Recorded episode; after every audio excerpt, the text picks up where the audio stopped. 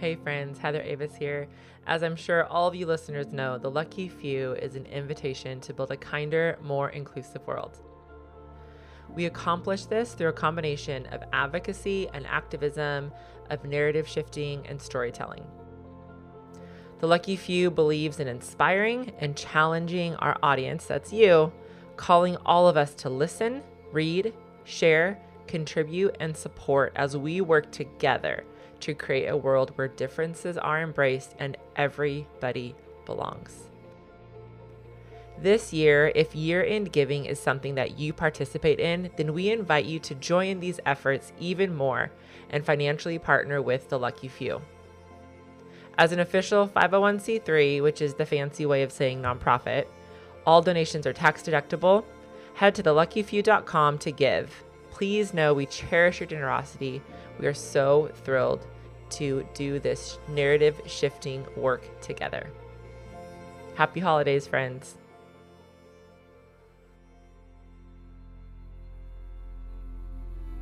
Hey, friends, welcome to a very special throwback episode of the Lucky Few podcast. It's me, Mercedes. Hello. For the next six weeks, we are re releasing some of our favorite episodes from this year, starting with our interview with Kelli Caughman from all the way back in February 2021. Remember? We're chatting about the intersection of disability and race and her experience as a black woman raising a child with Down syndrome. Thanks for joining us, friends. This was a great episode. I really, really enjoyed my conversation with Kelli, and I hope you listen to it again and take away a little something new. Okay, welcome to the Lucky Few podcast.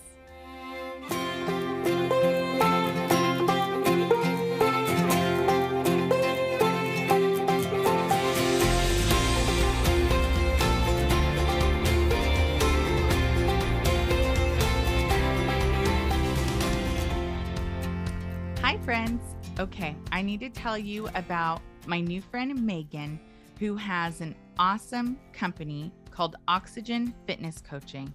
And she provides a 12 week mom restore system for busy moms suffering from low energy who want to improve their health without strict diets and hours at the gym. And also the 20 minute boost program, which is a daily 20 minute workout you can do right in your home and even with your kids to improve your strength, fitness, and flexibility. We all know that being moms to a child with a disability, sometimes our health can take a back burner. So please check out Megan, who is also a mother to a child with Down syndrome. And she's got a lot of wonderful, attainable ways to improve your health through her program. So please follow Oxygen Fitness Coaching on Instagram and Facebook. And the Lucky Few podcast has a, the, our own coupon code, Lucky Few, and you can get one month free by using that code. And get connected and get healthy, ladies.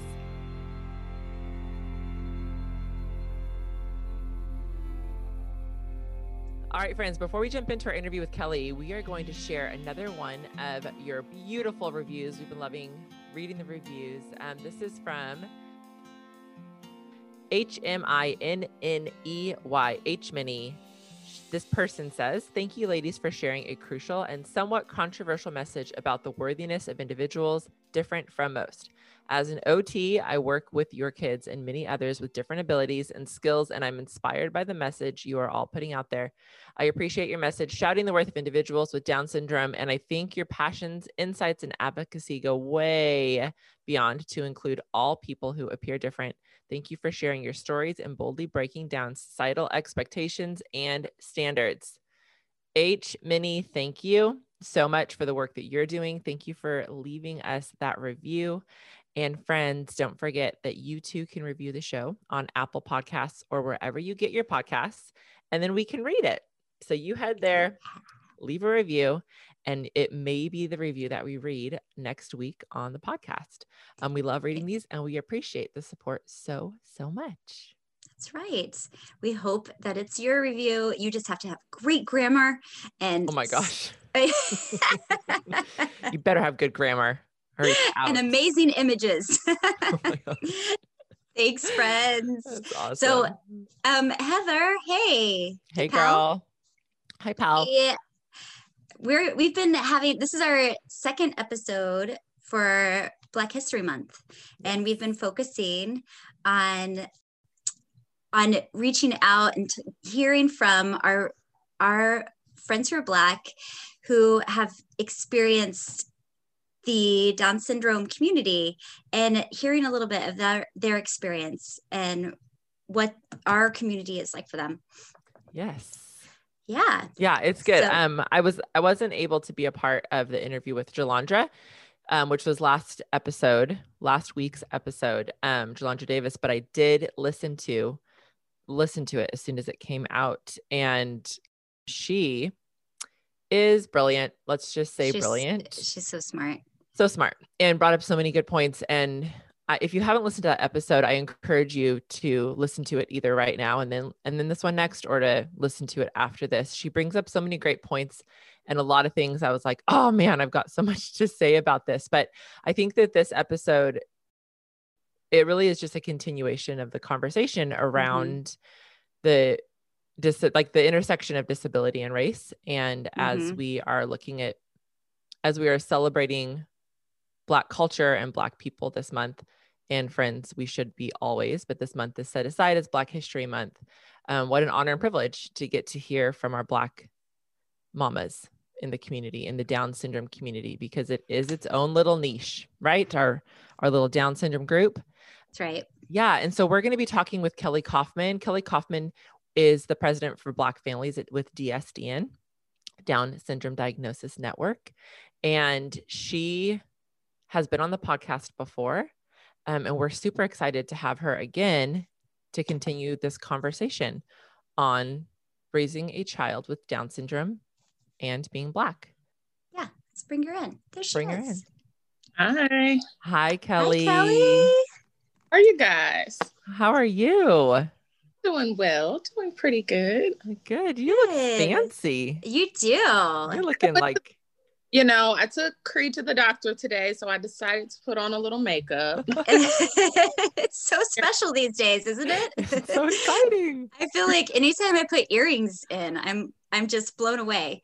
I forget how it feels. The, by the, by like three hours, I'm like, ow, it hurts to wear earrings Exactly. after this year. Yep. I'll put on normal pants and like half through the day, I'm like, dang, why, when can I put my sweats back on? I didn't leave the house. Why did I even, why even bother? We got to bother sometimes. Um, We Kelli, got to. yeah, welcome back to the podcast. Thank you. Thanks for taking the time to talk Of to us. course. Of course.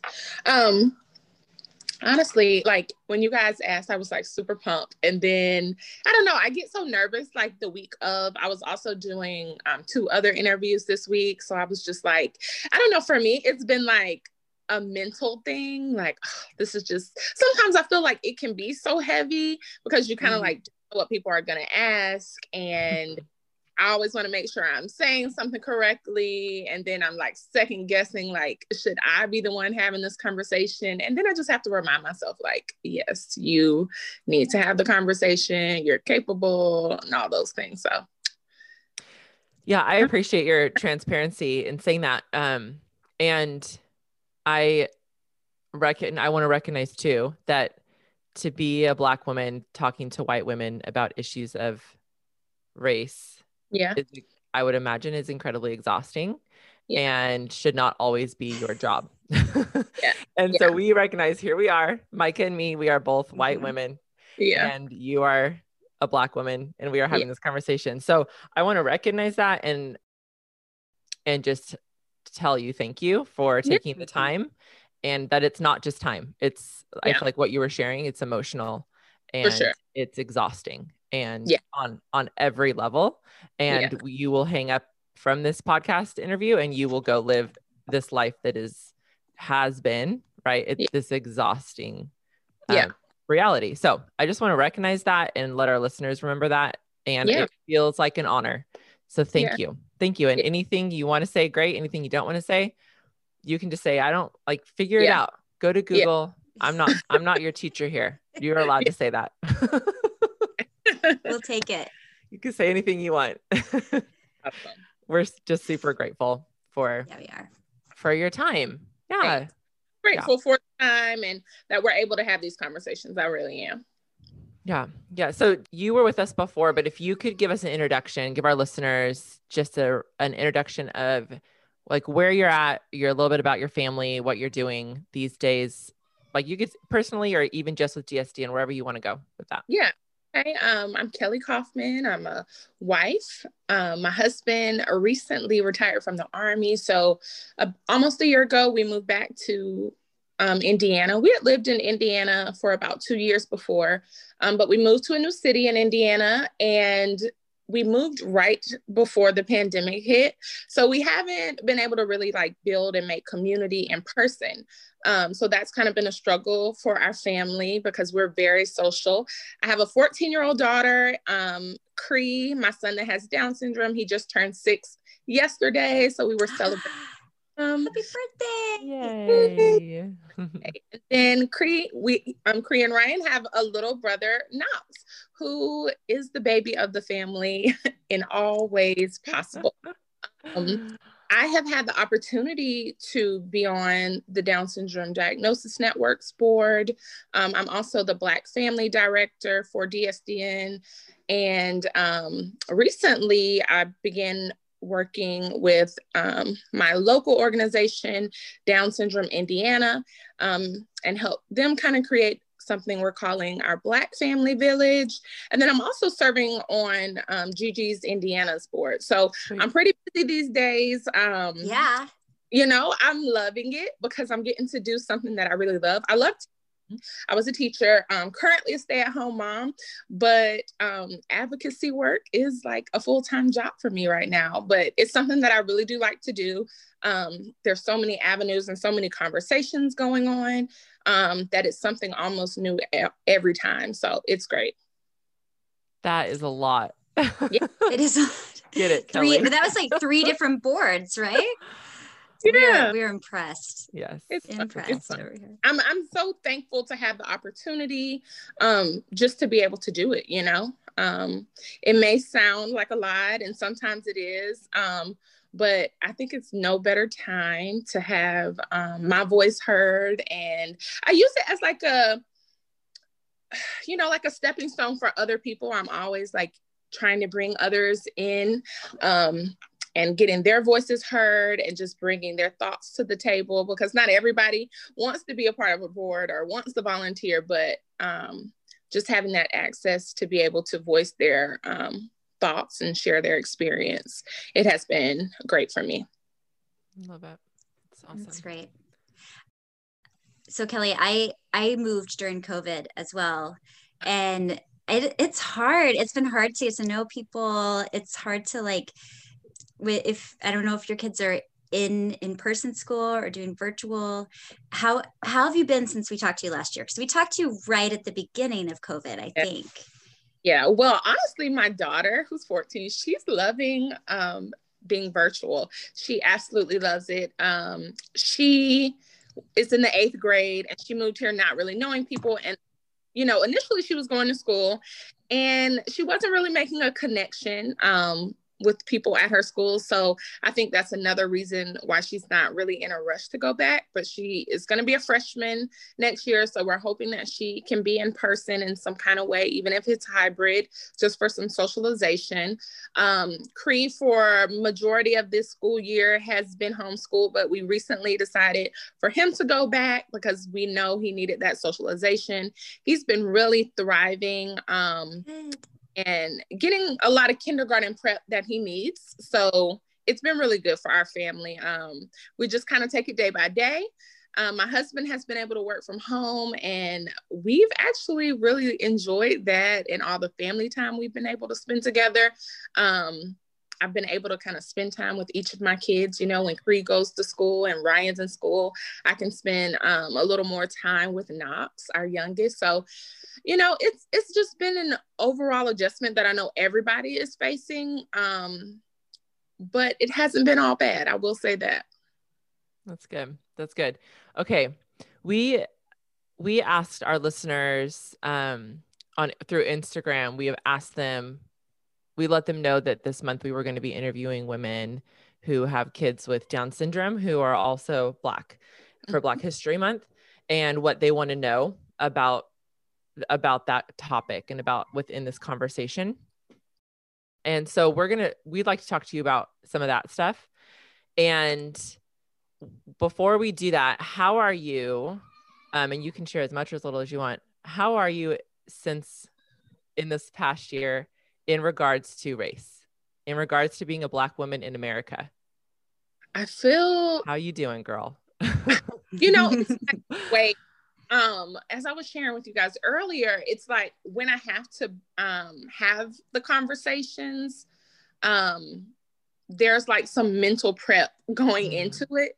Um, because I just always want to make sure like I'm saying this right or saying that right or making sure that I'm not speaking for everyone. Um, and I've kind of had to battle with like, am I, you know, the one that should be speaking? But, you know, I've had this conversation with my husband and some friends, and, you know, it just boils down to um, Kelli, you're a Black woman. You have the right to share your story, your experience. And because I'm in certain positions, like being on the board or being the director, I'm able to have um, intimate conversations with a lot of our families and our groups. Um, so I'm, you know, privy to hearing a lot of different experiences. And then I have platforms like this where I can share where um, a lot of our families' voices are not being heard. So I feel glad that I'm able to do that when I look at it that way. But um, overall, I'm good. Um, I've never had to talk about race so much in my life um, ever. It's just, it's, you know, it's just been in me. I was sharing yesterday with someone that like I grew up in an all black community all my life, and I don't feel like I ever really looked at myself as a minority because everyone around me was just black, and you know, I always talk about my elementary school teachers. They were like phenomenal women, um, and they really I don't know, I just have like this confidence um, in who I am. But as I've gotten older and I've had to um, have these tough conversations, and I'm seeing how there is medical bias and Mm. educational bias and all these kind of things, you know, racial bias, it, you know, it's like I've had to come out of some. I have had to been to be in some uncomfortable conversations and really just have conversations in just my immediate family about how we feel.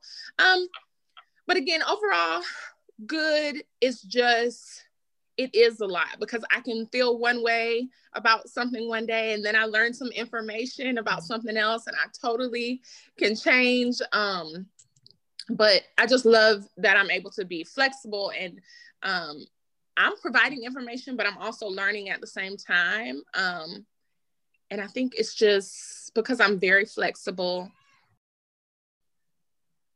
in that mental space i'm able to you know continuously have these conversations um although they are hard you know sometimes and then sometimes it's not so hard you know it's just very matter of fact but um it can be a bit much sometimes you know but Mm-hmm. i feel like it's kind of like a sacrifice you know like to have these Mhm. conversations because some people don't feel um, welcome into spaces that they can have those conversations or they don't feel like their voice will be heard.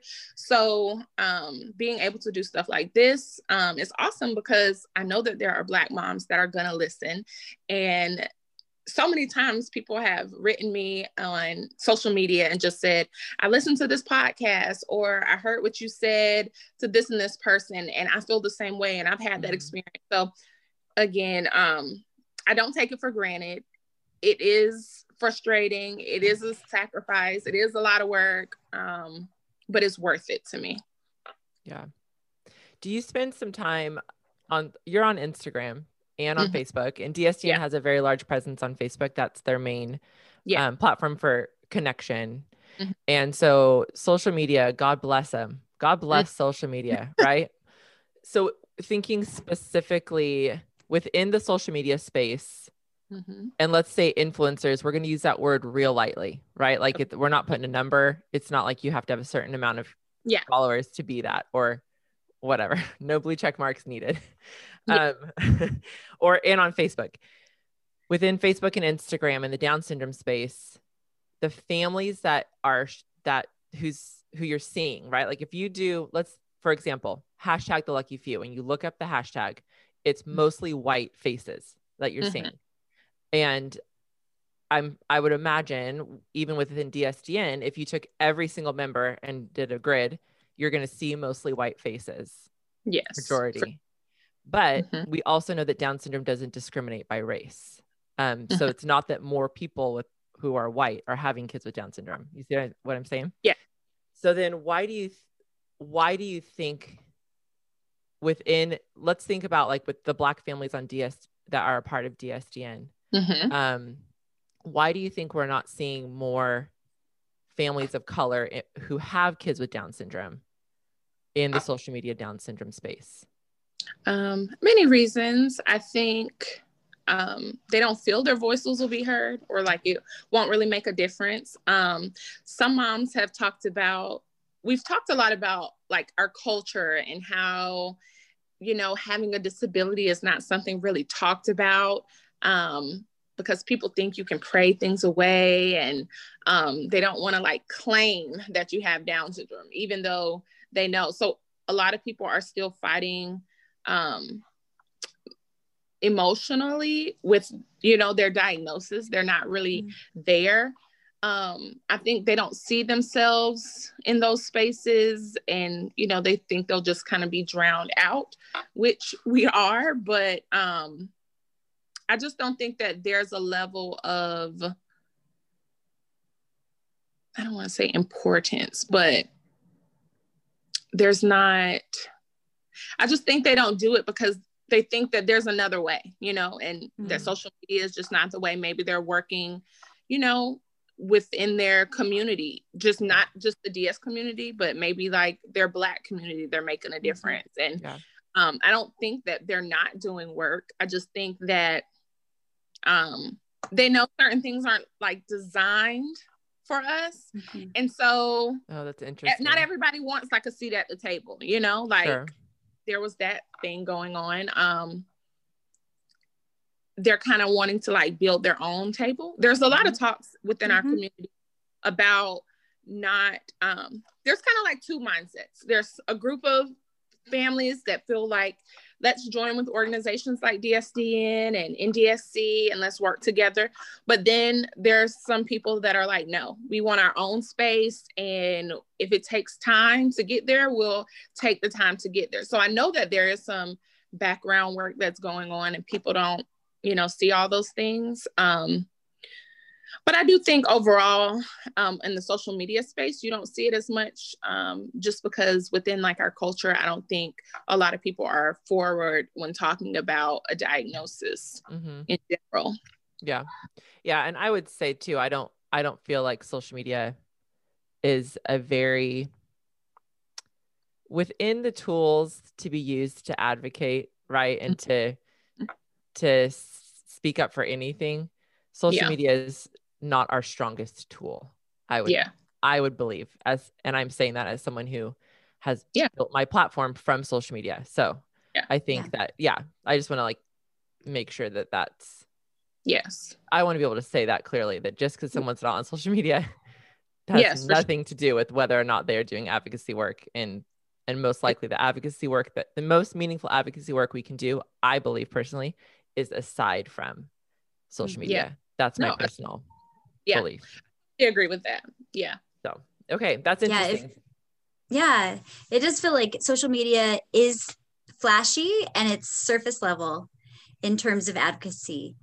But yeah. yeah, the the the real work that's being done is being done in communities and Yeah. Hundred percent relation, yeah. In Yeah. like IRL relationships and friendships, Yeah. and community For- building, and yeah, all those things. Thanks for answering that. Um, Yeah. It's something, I, I, and I will say, e- uh, whether this even makes it into the episode, it's something I'm super curious about because we talk about. I feel like in the Down syndrome space, it's like representation matters. You know, our kids with Down syndrome need to see themselves in the world. We need to see people with Down syndrome in media and in the workforce and in schools and all the places. And this is why my personal conviction is we're going to do this advocacy work because my kids need to see themselves. The world needs to see them. Representation matters. Yes. Hashtag representation matters. Yeah. However, I so I'm hyper aware of the fact that within social media representation, where I spend a lot of my, where a lot of my energy does go, Mhm. that it is telling in the Down syndrome story, it's telling mostly one story. Mhm. And we can't, I believe, as an advocate within Down syndrome, I can't sit in my advocacy telling one piece of a story. Yes. Yeah. Right? Yeah. And I think that's why these conversations are important. Um, and in the episode, last week's episode, speaking to a woman, Jalandra Davis, Mhm. it's every individual is living out their own story right Mhm. and then you and then you get into your communities and your identities and the story that's another story that's a Mhm. part of the story Um, yes. and there's the identity of being a black person hmm with down syndrome or raising a kid with down syndrome that is that story is so important in my opinion to the collective whole of the down syndrome Yes. story Yeah. and i don't think it's being heard enough Yeah. not that it's not being told i would i would say it is being told but who Yeah. who's taking the time to listen Yes. right like are we taking the time to listen yes. Totally.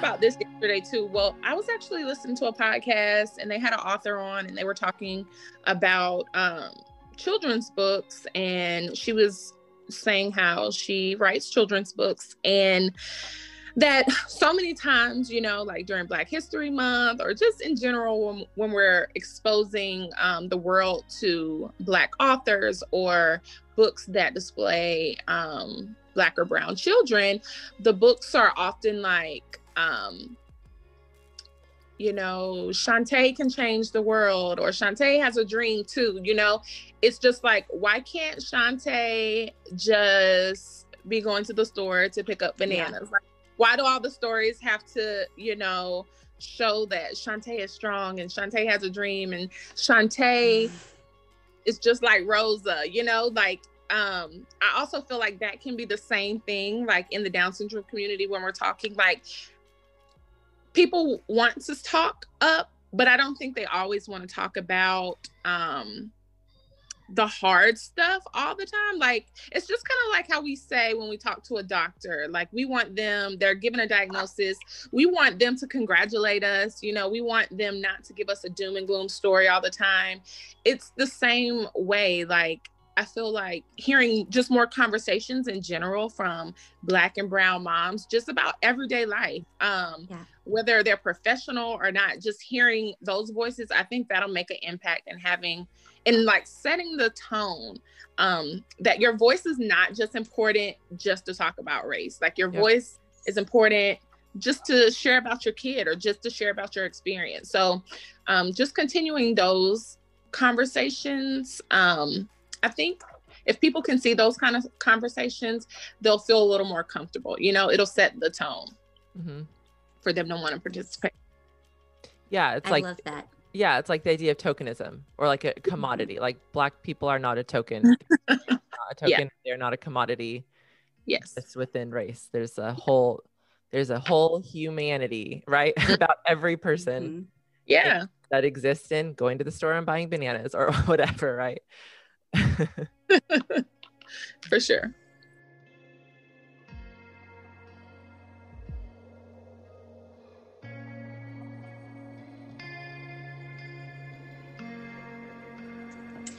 So Kelli, we so we asked our listeners what questions they have um, for you, um, because we let them know that we would be interviewing some powerful Black advocates in our community.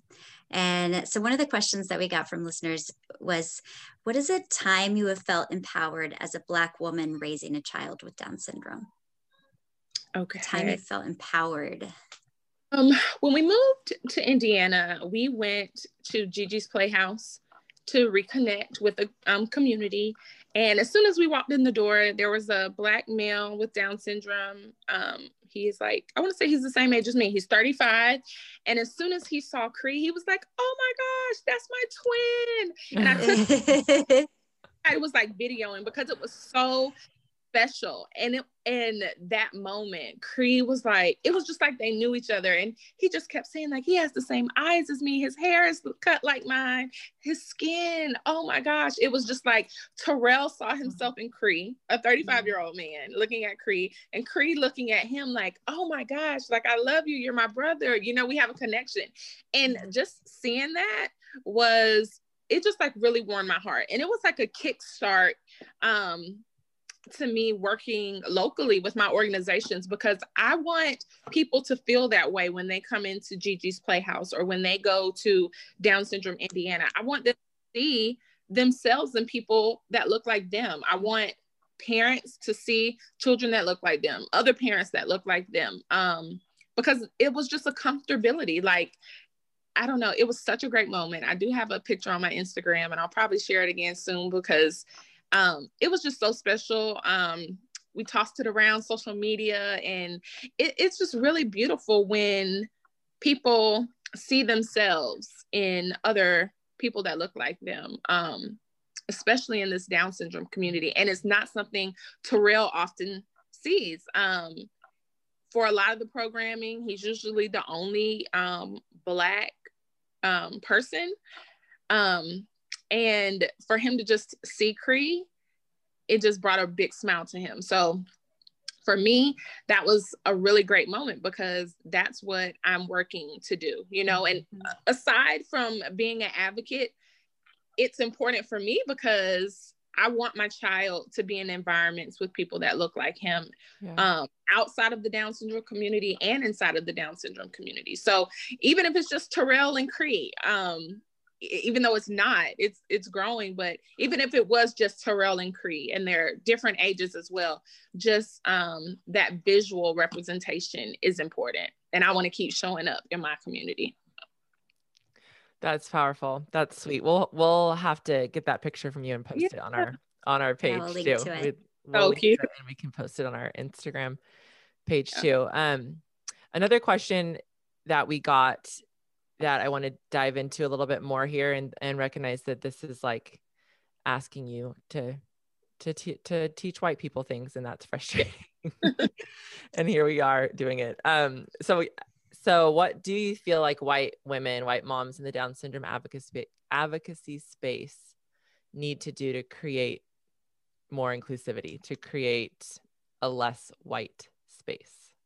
Um continue to have you know those brave conversations um, online within your family within your friend groups. I think it's very important um, especially people that are working like for organizations or even just in your um but we're speaking down syndrome. So i'll sure, say yeah. in your um, down syndrome organizations locally or nationally just be aware of like who's at the table. And not all the time will they'll will there be a person that's minority? But listen to the conversation. Are you um, does your framework align with being inclusive? Are you are people asking those questions that are ensuring that you are serving those populations? Um, and then if you don't have um, a diverse board or community talk about those ways to bring them in on the board, to bring um, them into your organizations, families bringing them in. I think those things are important. We can't just continuously sit around and amongst people that only look like us, only think like us. Um, be empathetic, figure out why you want to see change. Don't just have change because that's like the thing, mm, you know, it's just good. a movement going on. Um, figure out why you want people that look like my son to be involved in your organization. Um, I don't know where I heard this from, but I put it in my notes on my phone. Um, I don't know if I was listening to a pastor or a podcast, but um, think of it like this: Is it is this just a moment for you? Is this a movement for your organization, or is this a sacrifice? We don't want mm-hmm. just just a movement for. I mean, a moment for you. You know, you can just save that. It's not going to mean anything. It's not going to bring about results.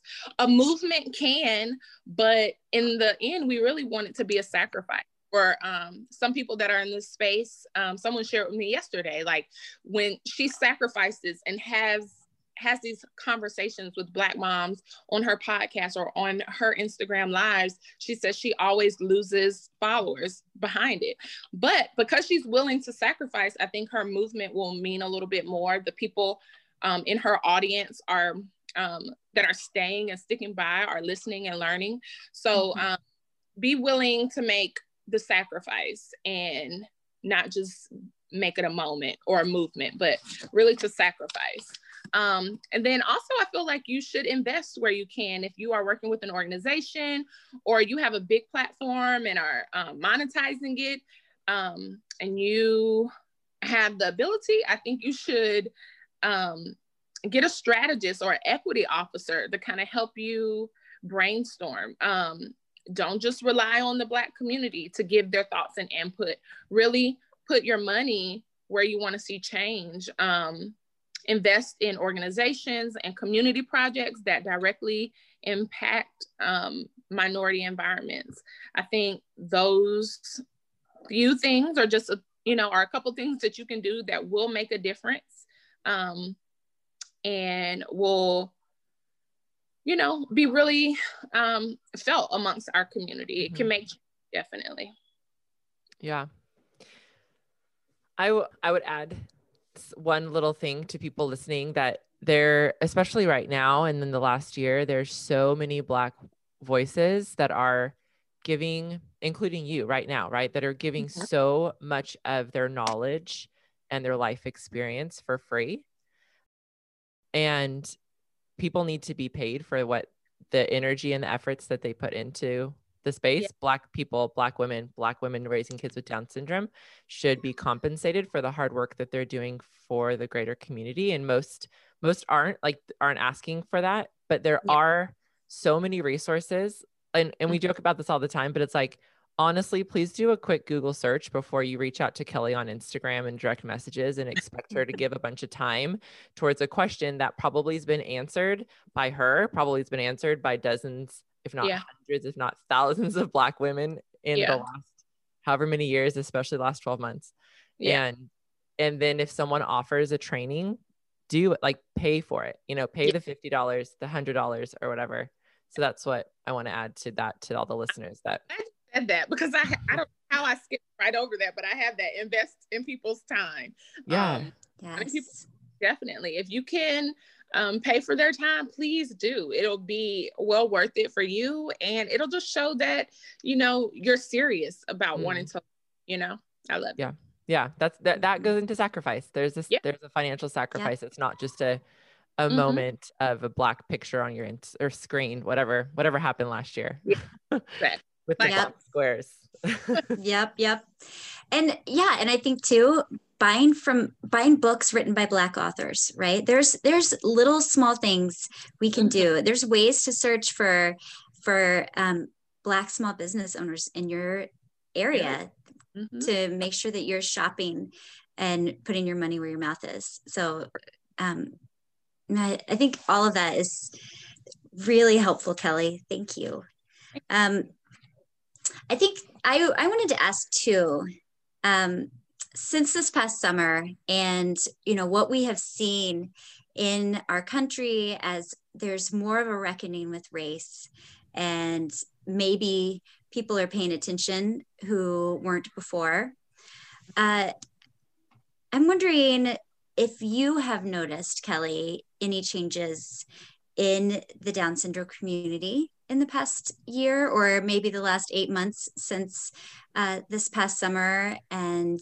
the the uprising and everything yeah. that came around the the murder of George Floyd. Um, and I guess also from your position involved in DSDN, what efforts have you noticed in our community? Um, efforts to be more anti-racist. Yeah. Or yeah. I have noticed some things. Um, definitely a lot of it is like surface level. Mm-hmm. Um, but I don't discredit that. Like we're starting somewhere that's awesome. I, of course, I want it to continuously go and dig deeper. Um, but I've seen a lot of things um, within DSDN. Um, I'm seeing that more people see the overall vision and there's more hands on deck. Um, I notice, you know, in just conversations that I'm not the one having to bring certain things up. Other people are seeing um, what I'm seeing and speaking up about it. So I really, really appreciate that. Um, within DSDN, you know, we are planning um, I don't know if I can really say that, but we're planning some big events for our communities, our minority communities coming up over the next year or two. COVID is the all yes.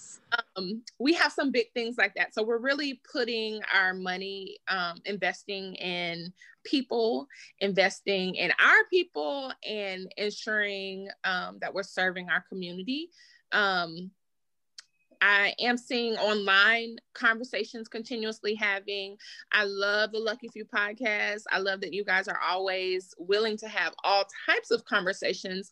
Um, I've seen a lot of moms, well, I wouldn't say a lot, but I've seen multiple moms um, inviting people to have conversations with them on Instagram and Facebook where that there's a lot of our community there. You know, they have pretty decent followings and a lot of all the down syndrome moms follow each other. So i know that they're hearing it whether they're um, agreeing with it all or um, not. I know that people are sharing their spaces um, like you guys did last year. I feel like that really got the ball moving. Um, and i'm just seeing a lot more of it and i like it.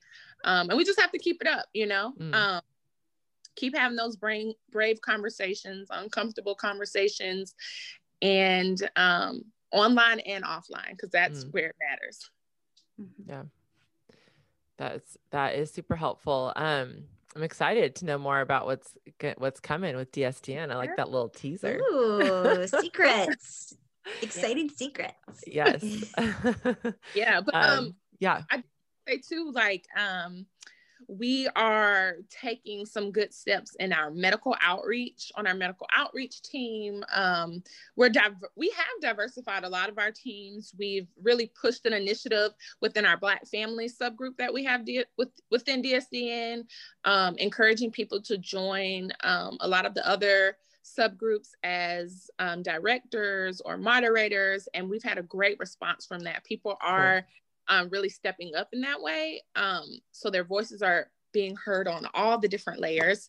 So that's really important. But um, we are going to be diving in deeper on our medical outreach side, you know, talking with providers, sharing our stories, um, and things like that. So stay tuned for some good things. That's good. Yeah, make sure you're following along with DSDN if you are yeah. if you're not connected with them. Um, Kelli, what it, can you tell me? I don't know for sure. What is there an age group? Because it used to be. I know when they initially started, it was like under five, but that's yeah. changed. Is that correct? That was like our focus group, um, birth to like four but um in a lot of our groups you know the everything has been around for about eight years now dsdn and or seven years and those initial parents, their children are older too. So you'll find in our groups that there are um, a plethora of ages in our Black families group. We have, um, I think our oldest member is about 21, um, but our groups are for everyone. Uh, we definitely do have birth groups. So you can be in a group with um, parents that have the kids born in the same age as you. Um, and we do have smaller groups that are just for our younger families, but we know that our families grow. So we're kind of looking at those kind of things as well. So I wouldn't say that there's a limit, but when it comes to our medical outreach and things that we're like researching and focusing on, um, that birth to three, four is our main target. Okay. And for listeners who aren't plugged in with DSDN but want to find a subgroup that they could connect with, would it just be go to the fa- the main Facebook page or go to the website? Go to their website, and then there's a link that says "Get Connected," and we have over 50 subgroups. You can join however many apply to you and your family. Cool. Yeah. Thank awesome. you for that. Yeah. Thank you. Is there anything else that we've missed? Anything you want to say? Anything you want to touch on? Um not really. But if I could say one thing, um, just on a personal level to anybody that's listening to this, um, I want to let you know that community is really important and relationship is really important. Um, make it important for you. Um, I just feel like that's how we're going to make change. Um, be willing to listen because that's what I think is really missing. Um, mm. So many times you're, you know, talking at each other and just totally writing people off because you're saying, I don't want to hear that race talk, or I don't believe this, or I don't believe that. But just kind of being open and listening um, is really important, just in general, you know. Mm-hmm. We're all different. We all come from different walks of life, have different experiences. Um, but let's just remain open minded and listen that's all I want to say. I love it. Be a listener and a learner. That's what we yes. I tell my kids a hundred times a day. yeah. we are listeners and learners. And I mm-hmm. yeah, that's a good that's a good word, Kelli. Yeah. Yeah. Thank you again so much for your time. And if you have some we're gonna step into our good news segment here in just a second. So yes. be thinking about some good news about okay. your about your little guy Cree. And we're going to hear from our sponsor before we do that. All right. Hi, friends. So I don't know about you, but for me in, in our house, we tend to give our sunflower girl the best. But you know what? I definitely feel when it comes to myself, I take a back burner. I put myself last, and I feel like I'm not the only mom who does that.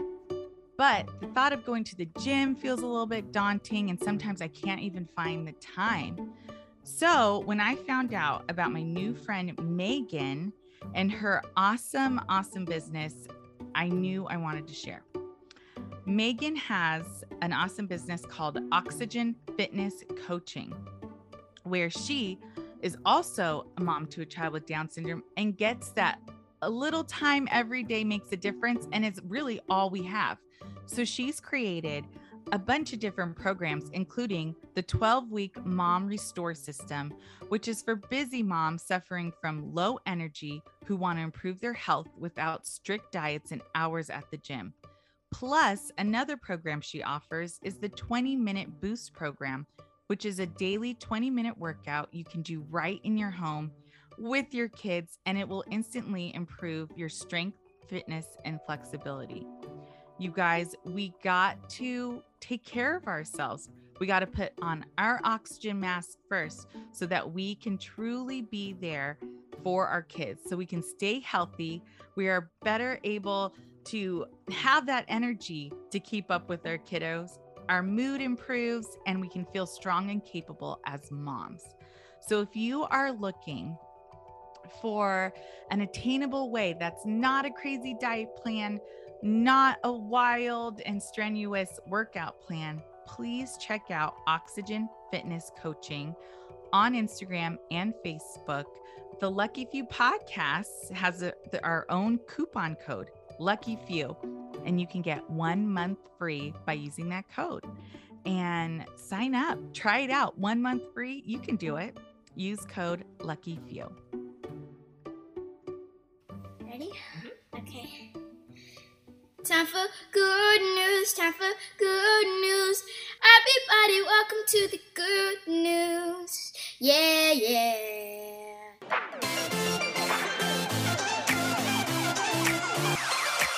Okay, Ellie, do you have any good news about your man Cree? Oh my gosh, yes. So yesterday was his birthday. That was like yes. the but he has had such a big language explosion. Um, I don't know if it's because he watches Onward 10 times a day. but oh my gosh, his vocabulary is just exploding out of nowhere. Um, we can just be like talking as a family, and Cree is you know, responding to us and chatting and telling us about his school day. So I really, really am happy about that. And he's really awesome. proud and um, excited to share when he has learned something and he can verbally tell us about it. So I love that his vocabulary is exploding. So fun. Love yes. that. Amazing. Amazing. yes, that is some good news. Um, mm-hmm. I have some good news. Let's hear it. Tell us. You guys, August is reading like a like a book. Like he he has all these words that he can read. He's like got a lot of words. And he's my third kid. So there's you just don't have a lot of time for your third kid, right? Those poor babies. And they're the baby. so they can do no wrong. And surely they don't need to do anything or be any different. They're perfect. Mm-hmm. anyways um he has his teacher sends him these books he's in first grade and um there was this book that was more than just like i see Okay. and i read it to him one time and then i look at him and he did it and i'm like i think that means you're a reader yeah. at, you know at his level anyway Amazing. i just was Is. i i things happen i make mental note like this is for good news so my sweet Yeah. little august riker Sweet. reading his books I love he that. feels That's- like it It's so cool. It's so cool. Good. And will you remind us where we can find you and Cree? Um, Yeah. Are you you're on Instagram and Facebook? Is that right? I'm on Instagram, um, mom of three, using the number three, Kelli, K E L O I, and the letter C. So, mom of three, Kelli C. Um, I also have a podcast page. It's Unmastering Motherhood. And then on Facebook, Kelli Caughman. And then Cree has a page, What It's Like to Be Cree. It's right on Facebook. Awesome. Awesome. Yeah. All right. Well, we'll share those with you listeners so Thank- you can go check out Kelli and Cree. All right. Well, Kelli, what a treat to have you. Thank you for taking the time and for sharing your story with us. It means a lot. Thank you, ladies. I appreciate you guys sharing your space as always. Thank you so much for joining us, friends. Don't miss out on listening to the rest of our favorite episodes over the next six weeks. And as always, we want to hear from you. Leave us a voicemail or a DM on Instagram and share about your family and your good news about your loved one with Down syndrome. And if you have a product or a business that wants to help us shout the worth of people with Down syndrome, then we'd love to partner with you. You can email us at hello at the luckyfewpodcast.com for sponsorship opportunities. A huge thank you to our editor, Josh Avis, our producer, Val Schleter, our sponsor, and all of you who have shared the Lucky Few podcast with your friends and who have listened faithfully. Thank you for cheering us on. Please don't forget to subscribe and leave us a review on Apple Podcasts or wherever you get your podcasts. Happy holidays, friends. We'll see you in the new